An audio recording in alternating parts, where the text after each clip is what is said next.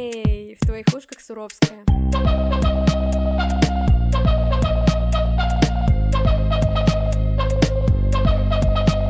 Стася и ее муж живут в Москве, но утренние новости 24 февраля настигли их в Тбилиси. Ребята чисто случайно оказались ту неделю в Грузии. Они летали в отпуск и после него вернулись обратно.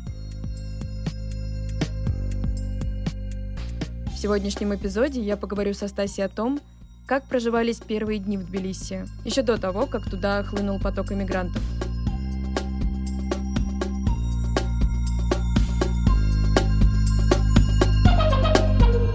прилетели туда 22 числа ночью поздно, и я очень долго мечтала о Грузии. Меня прям э, ком счастья подкатывал, когда мы подъезжали, там эта башня телевизионная. Бегали, кричали, вопили от счастья безумно. И 23 февраля тоже все было просто, ну, ну, просто как-то уматово круто. Может быть, мне на контрасте так кажется, что очень скоро все это завершилось. И, конечно, когда 24 утром проснулись и увидели там сообщение, это сильно накрыло. Я проснулась, увидела сообщение от папы, что у вас. Я написала, что у нас, типа, все окей, у вас как? Он говорит, у нас все хреново. Говорит, а новости не читала еще, что ли? И я открываю, я читаю редакцию Пивоварова, я открываю и понимаю, что случилось почему-то как-то странно. Вот о себе в тот момент, о нас, о том, как изменится наша жизнь, почему-то мы не подумали. Мы, я не подумала, я буду за себя говорить. И мне стало очень страшно, чудовищно неудобно за происходящее там. То есть mm-hmm. как, как люди, как, блин, как люди, что, как это вообще возможно? Это был настоящий шок. Но дальше мы вышли на улицу, и есть настроение негативное. Начнем с того, что по всей Грузии, э, начиная от баров, ресторанов, заканчивая всеми муниципальными зданиями, билбордами, столбами, асфальтом, везде э, украинские флаги. Люди ходят обмотанные украинским флагом. Mm-hmm. Когда человек мимо проходит тебя обмотанный украинским флагом, а, ты замечаешь, ловишь себя на том, что ты замолкаешь, потому что понимаешь, что тебя может выдать акцент, и тебе тяжело и больно каждому объяснять свою точку зрения, свою позицию и объяснять каждому, что решение твое правительства не всегда и не во всем откликается тебе, и ты не, не, не всегда поддерживаешь это решение не всегда можешь как-то на это повлиять, по крайней мере, безопасным для себя образом. Ты сказала, что не очень понятно, как быть с акцентом, то есть вы не разговаривали на русском в общественных местах между собой? Нет, нет, мы разговаривали на русском, не, мы иногда переходили на английский, но это больше по приколу, когда мы перебирали вот так. Давай говорить на английском, тут кругом одни иностранцы. Вот такой у нас такая была игра. Мы в Грузии не первый раз, мы были в Грузии уже э, до этого раньше, и можно отметить, что Грузии, ну, грузины, они очень гостеприимные, они очень открытые, и вот там первые дни, например, мы в баре вообще не могли за себя заплатить, у нас не представлялось такой возможности, потому что все время кто-то из грузин подходил, закрывал наш счет. А потом, когда нас люди спрашивают, типа, вы откуда, мы говорим, мы из России, и у них так чуть-чуть каменело лицо, чуть-чуть такой взгляд, они такие, а, типа, ну ясно. И такой, да фак, да блин, да. Ну и если появлялась возможность объясниться, чуть раскрыться, чуть показать, что мы как бы норм, они, конечно, меняли свое настроение. Но когда вот мы видели там, что люди проходили замотанные украинскими флагами, мы чуть-чуть невольно замолкали. В какой-то момент мы начали говорить, что мы из Беларуси. Было очень обидно, когда рядом с нами к нам прибился чувак из Минска, и нас спросила там девочка, которая рассказывала нам там про достопримечательности, она спросила, а кто откуда, и он первым сказал, что он из Беларуси, и наша, получается, легенда оказалась очень несостоятельной, потому что брать там из Минска при э, минчанине было бы супер странно. Не очень было комфортно. И вот еще пришли в бар, нам очень понравился маленький такой камерный бар, мы там тусили, и Андрюшка пошел, и там над баром висел такой огромный украинский флаг. И Андрюшка пошел за пивом, я сидела, ждала его, и он с этим, значит, грузин сидели тоже за, за барной стойкой, он с ними познакомился. И они к нему были очень доброжелательны, тоже стали его сразу же угощать, картошка фри тебе, и чача, и пивко, и все как бы они спросили его, откуда он. Он сказал и сразу же объяснил свою позицию. И они так, типа, все ок, все ок. Но когда я подошла, они показались мне, ну, один из них показался мне гораздо более откровенным, потому что он всяческим образом выказывал абсолютное недоверие мне лично. И не очень понятно, это мне недоверие, потому что я женщина, или это мне недоверие все-таки потому, что я представитель а, Российской Федерации, потому что со мной он был гораздо более такой, типа, жесткий, если можно так сказать. Ну, слушай, тут, может быть, и то, что ты женщина, играет большую роль, потому что у нас была смешная история. Мы приехали с ребятами в Батуми, это было в 2018 году, мы приехали на тачке, и компания у нас состояла из меня и трех пацанов. Ну, то есть, в целом, странная ситуация для Грузии, вопросов было больше, чем ответов. И, в общем, заселяемся мы в эту прекрасную квартиру, мы снимали, мне кажется, через Airbnb или через Booking, точно не помню. А, нас встречает хозяин, а там такой прям грузин, ну, в возрасте, с кучей ценностей, четко воспланированным таким жизненным укладом. И он нас встречает, с ребятами здоровается, со мной тоже так приятно здоровается, и начинает ребятам показывать, где что, где утюг, где там окно открывается, как выйти на балкон и прочее. А дальше происходит просто чумовая ситуация. Он подходит ко мне и говорит, Лена вас зовут? Я говорю, да. Ну что, Леночка, пойдемте, я покажу вам кухню. И пацаны, как давай ржать как робот за ним пошла, потому что даже не знала, как отреагировать на это, при том, что я не, не самая классическая домохозяйка, мягко говоря, и не самых э, патриархальных взглядов.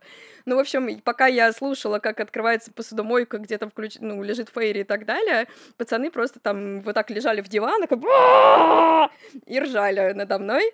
И стебали меня потом над этим еще несколько дней. Поэтому, может быть, то, что ты женщина, тоже сыграло свою роль.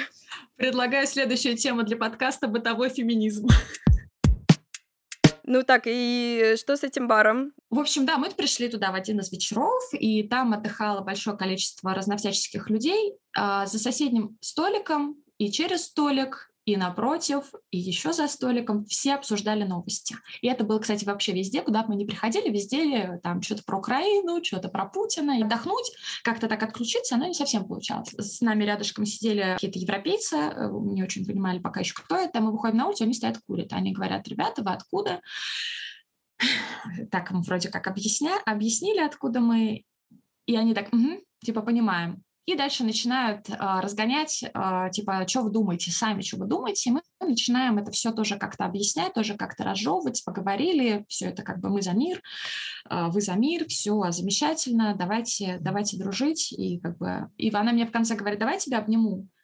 Я говорю, блин, спасибо большое. Это, да, это, это спасибо, говорю, большое. Это очень круто, это действительно то, что нужно, потому что когда чувствуешь вокруг как будто бы очень враждебная атмосферка, и ты встречаешь человека, представителя как будто бы вот этой всей враждебной истории, и он тебе говорит, да, я обниму тебя, ты думаешь, что, ё-моё, как хорошо, как здорово, что люди все-таки это люди. И когда мы вернулись, там была вечерняя программа, и мест свободных не было. И там сидели эти европейцы, они нам говорят, ребята, давайте подсаживайтесь к нам.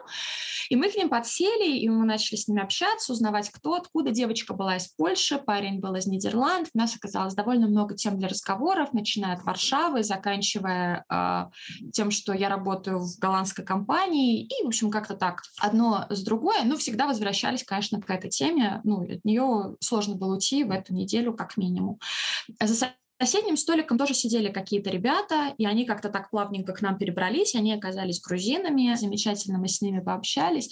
И главное, за что мы пили, это за то, что люди не есть правительство. Решение mm-hmm. политиков не всегда откликается а, людям. И все-таки, типа, что нужно судить людей не за то, какой они национальности, какого цвета у них кожа, или за то, как, какое решение принимает правительство их страны, что судить людей можно только а, за их убеждения, за их поступки, за их взгляды, за их настроение, может быть, в какой-то момент. Но сейчас так страшно, то, что твое мнение может расходиться с мнением правительства, а сейчас как бы статейки появляются, которые говорят тебе, о, госизмена, давайте-ка присядем на 15-20 лет. Э, довольно сложно донести это до людей, которые не привыкли мыслить такими категориями. В любом случае считают, что это наше как бы, право и наша воля принимать а, ту власть, которая у нас есть. Конечно, безусловно, это наше право, но это не всегда наш выбор.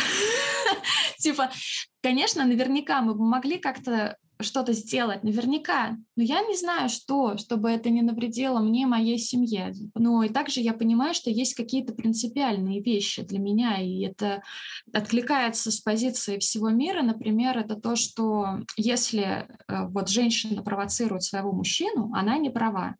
Но в момент, когда мужчина ей за это втащил, не прав он. Агрессор всегда не прав. Это моя вот такая вот очень узкая, очень конкретная позиции, я не могу от нее ни, никак отречься, это невозможно сделать, потому что это как бы вот ну все, как бы это все, это вот вся я вот так, да, я так думаю. При всем при этом я уже тоже об этом говорила, что люди, которые придерживаются другой точки зрения, я им завидую, я бы хотела так, я бы искренне хотела верить в то, что все, что происходит, это правильный, единственный возможный путь, я бы очень в этом хотела, в это хотела верить, потому что это очень легко, ты просыпаешься с ощущением э, того, что ты молодец, и что все, что происходит в мире, это все как бы ок, и это, блин, это правда классно. Они при этом не готовы отказываться от тех благ, которые дает им западный мир. Слушай, да никто не готов отделиться, просто это не очень понятно. Это все как будто ты смотришь какой-то боевик, я все время с этим сравниваю, и у тебя там есть условно хороший персонаж, твой вот, да, ты типа такой за него топишь, вот бы типа Вин Дизель всех победил, а он как бы едет на своей тачке и всех сбивает, кто вокруг него. И если в это вникнуть, ты думаешь, ты, ты никакой не хороший чувак, ты вообще очень даже плохой, ты же всех сбиваешь, ты плохой человек. Если так мыслить, это очень понятная как бы история. Но зачем? Тогда ведь весь фильм теряет смысл. Тогда ты загоняешься в какой-то оценке всех вот этих вот всего происходящего, и хороший уже перестает быть хорошим, и все, и ты как бы такой тлен, мрак и ужас. Надо смотреть боевик, что вот тебе хороший, вот плохой. Что бы хороший не делал, он как бы у нас главный герой в фильме. И не парятся. А что там, какие последствия? Это же они санкции ввели, это же не наши. Это же они э, решили с нами не дружить. Они же этот нас в железный занавес опускают. Это же не наши, наши-то. Вот где. Молодцы. Пока нас не посадили, давай вернемся в бар. Мы все время поднимали тосты за мир, э, за людей. В конце концов, мы объединились со всем баром, и мы очень весело гудели. Естественно, в конце концов, мы все обменялись а, инстаграмом а, друг друга. Вот, и когда я утром проснулась, я увидела, что у девочки из Польши вышла сторика. И она в этой сторике писала о том, что русские люди, они сами напуганы и смущены. И если мы будем каким-то образом еще сейчас подавлять их, именно русского человека, как человека, с которым вы встречаетесь, то из этого не будет ничего хорошего. Вот там ребят, встретила ребят из России, я обняла их, и эти объятия были именно тем, что нужно было всем нам. Это очень типа сильно ощущалось. Я как прочитала этот пост, сначала я сильно так испытала такую большую благодарность, а, подумала, что как же это круто, вас забанили, что ли? Все пропало, моя мама написала. Мам, если ты уже здесь, все в порядке порядке, мы в эфире. Это так удивительно, то, что нас слушает твоя мама, это так приятно, спасибо вам большое, потому что, мягко говоря, не все сейчас родители готовы слушать своих детей и принимать то, что они говорят. Конфликт есть не только между Россией и Украиной, но и конфликт есть даже между поколениями внутри одной страны. Кстати говоря, очень бы хотелось, чтобы этого конфликта не было. И самое плохое, что мы можем сделать, это проявить какую-то агрессию по отношению к нашим близким, потому что нам страшно, мы напуганы и не знаем, как с этим справиться. И даже если ты уверен в своей правоте, правоте, это не значит, что как бы люди уверены в своей правоте меньше, или что твоя правда правдивее. Не-не, это не так. Войну победит только любовь, только мир. если ты э, как бы действительно с миром относишься к тем, кто против тебя идет, ну, принимаешь его позицию, слышишь его, ты его обезоружишь, это так и было, вот все это время в Грузии так и было. О чем я хочу сказать, что они, они сначала, у них становились каменные лица, и сначала они говорили, Понятно. Понятно. А когда ты даешь, а когда ты их чуть-чуть спускаешь себе в душу и чуть-чуть показываешь себя, показываешь, а не какой-то озлобленный за то, что к тебе так, это же несправедливо, я же ничего, блин, не сделал. Ну хрен ли ты на меня сейчас вот с этим своим холодным взглядом меня меришь? Меня так никто не смотрит, меня все любят. И типа, ну это, скажешь, злит. Хреново на это злиться. Злобу из человека не выведешь. Если ты к нему добрый, если ты с ним спокойный, то он тоже таким становится. Тяжело, блин, пипец, как тяжело, мы поэтому скрывались от людей в горах. потом. Вы сначала путешествовали по городам, а потом как-то решили скрыться. Слушай, там у нас так курс подскочил, что там особо скрыться денег не хватило бы никуда. Мы просто уходили гулять на вершину горы, и там, где mm-hmm. никого не было, сидели с Андреем, смотрели на весь этот город и старались абстрагироваться. Потому что, блин, тоже непонятно, когда все это закончится. Может быть, мы никогда больше там не окажемся. Все время депрессовать и думать об этом, это было бы самой дерьмовой затеей. Поэтому мы старались все-таки здесь и сейчас погружаться в момент. Наверное, это во многом помогло справиться и все-таки остаться с миром в душе. Когда мы вернулись сюда, я была готова, что бы ни сказали наши близкие, чтобы как они себя не вели, как бы они не агрессировали на нас за нашу вот эту самую другую позицию, что, что вот ни было, я все равно буду с ними мягкой и буду с ними соглашаться, оставаясь при своем. Меня очень много друзей уезжают в Грузию. Речь о десятках. Насколько это сейчас хорошее место для хотя бы временной миграции? Я начну с того, что я очень сильно люблю Грузию, очень сильно люблю грузин. И я обожаю Тбилиси. Я считаю, что это, это потрясающее душевное место с прекрасной архитектурой безбашенной Тбилиси. Это город контрастов, бесконечное множество всего, начиная от каких-то суперкрасивых современных зданий, классической архитектуры, безумного самостроя, такое. Там может быть огромные высотки девятиэтажного дома и над девятым этажом пристроечка голубятни. На таких длинных-длинных лагах, рельсах стоит голубятня, лесенка ведется к окошку вот этого девятого этажа, и чувак как бы из своего окошка выходит голубей кормить наверх. Это прекрасно, там ничего не выверено. И очень вкусная еда, и потрясающий воздух, и все просто великолепно. С этой точки зрения мы тогда еще, когда были в 2019 году в Грузии, мы говорили о том, что это, в принципе, место, куда бы мы переехали. У меня навсегда часть моей души останется там. Мне очень нравится Грузия. Но если говорить об отношении, мы были там не так долго, и с каждым днем ситуация немножко накалялась. Люди немного более сурово как будто бы были настроены по отношению к русским. У меня сейчас сестра там осталась, и она говорит, что сейчас настроение еще изменилось. Вот. То есть как-то мы там уже на третий день нас в баре уже особо никто не угощал, особо к нам никто не подсаживался, с нами не заговаривал. А сейчас уже она говорит, что сталкивается уже с, с какой-то большей агрессией со стороны местного населения. А кто-то сказал, что мы вам здесь не рады, а кто-то чем-то кинул вроде перчаток. И вот я сегодня разговаривала, например, с своей начальницей по работе. Одна мне сказала, обязательно переезжайте, что вы здесь, вас вообще держат. Железный занавес опускается, все, тлен. Я чувствую себя как в Форт Боярте, когда нужно либо выгрести денежки здесь, э, и успеть до того, как выпустят тигров, вот, либо надо просто уже брать, что есть, э, подлезать под вот это опускающиеся ворота и просто бежать. Ты всегда можешь остаться в клетке. Да. Останешься жить с тиграми. Это твое право. Может быть, ты сможешь их э, приручить. Другая мне, например, говорит, ну смотри, э, здесь вы живете в России, вы русские, вы приедете, и вы всегда сможете отделить адекватного человека от неадекватного, и адекватному сможете объяснить, почему вы здесь, как вы здесь оказались, и какая у вас точка зрения. Но ваш ребенок пойдет в садик, и она не, не всегда сможет объяснить свою точку зрения.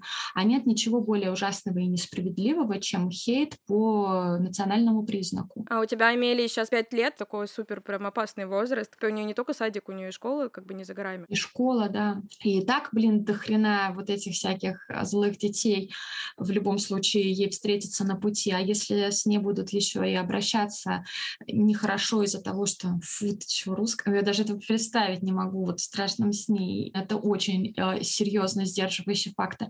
Я уверена, что так не везде, и не все люди такие. Просто человеческая психика устроена таким образом, что мы на негатив обращаем больше внимания. Конечно, там мы не можем так прямо и всерьез э, рассуждать об эмиграции, в Тбилиси в том числе. Потому что у нас ребенок. Если люди взрослые, свободные, их ничего не сдерживает, если они могут э, разговаривать на английском, свободно общаться и готовы выучить, например, грузинский прекрасный язык, и петь грузинским многоголосием, они вполне сойдут за своих. Я думаю, грузины, найдутся те грузины, которые замечательно их встретят, как, например, моя сестра, которая сегодня рассказывала историю, что они сталкивались с этим хейтом, а потом они поднялись к монументу Грузия-мать, и они переодевали дочь. Они думали, сейчас нам еще из-за этого летит, что мы тут сейчас как бы здесь возле памятника mm-hmm. меняем подгузник дочери, и грузины подходят прям к ним и узнают, откуда они. И они говорят, о, так вы из юбилейного. Это район в Королеве, как ты знаешь. Да, я в курсе.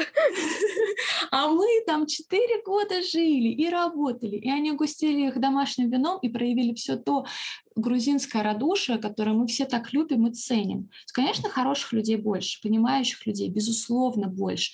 Как бы кто бы нам что ни говорил, как бы нам ни навязывали, что все нас ненавидят, и все хотят нам смерти, и все хотят истребить Россию как таковую. Это не совсем так. Такие тоже есть, их немало. Но больше все-таки добрых и замечательных людей, как и у нас. И, и даже у нас, как бы мы ни расходились в нашей точке зрения, как бы мы ни хотели всех на свою сторону переманить и а, организовать какое-то огромное пропагандистское движение, в конечном итоге людей, которые хотят просто обниматься, их больше. Их больше. Они никуда не должны деваться.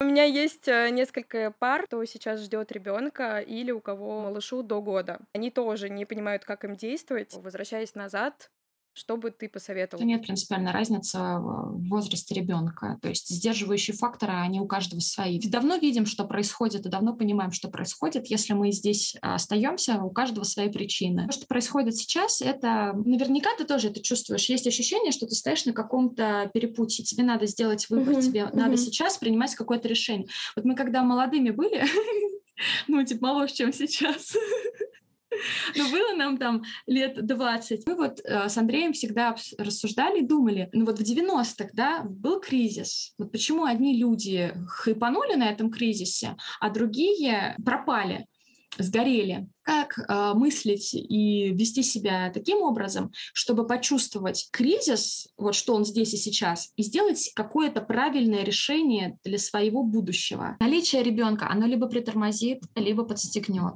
Оно либо замедлит, остановит, заморозит, парализует, а либо наоборот даст какую-то внутреннюю силу каким-то невероятным действием. А сейчас верхние позиции пирамидки Маслоу чуточку притупляются. Типа я думаю, в принципе, в принципе, принципе, я бы могла мочить курей. Если надо, в принципе, я бы могла их мочить. И вот ну, это как бы немножко стремновато, потому что мы типа такие все стремящиеся к внутреннему интеллектуальному развитию, сейчас мыслим абсолютно примитивными категориями. Mm-hmm. Это, конечно, к чему это приведет, тоже вопрос. И, конечно же, я очень далека от того, чтобы давать какие-то советы и что-то, какие-то рекомендации. Мне бы, блин, кто бы совет дал, что делать.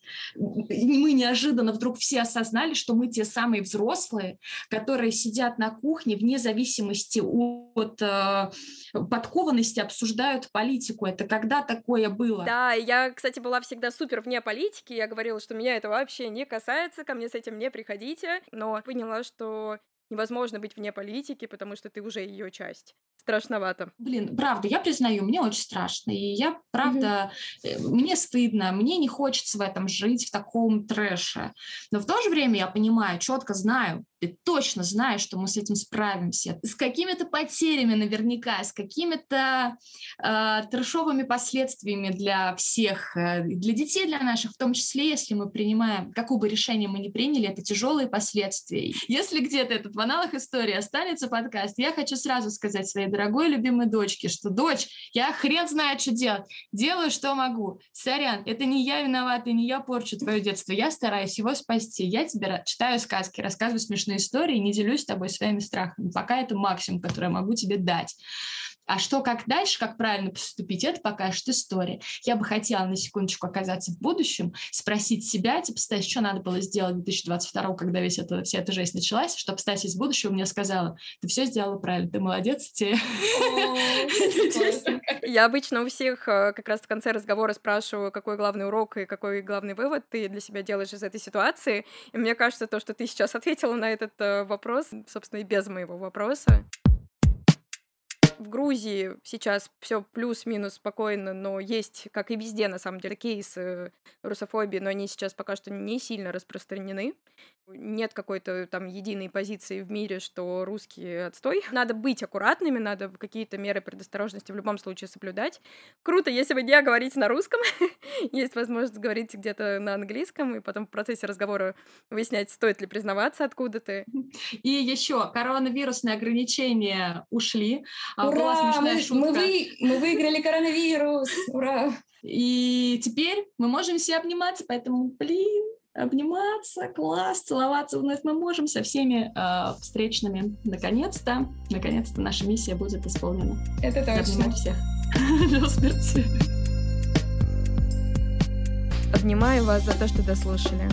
И обниму еще раз, когда поставите оценку подкаста на любой из площадок и поделитесь выпуском со своими близкими.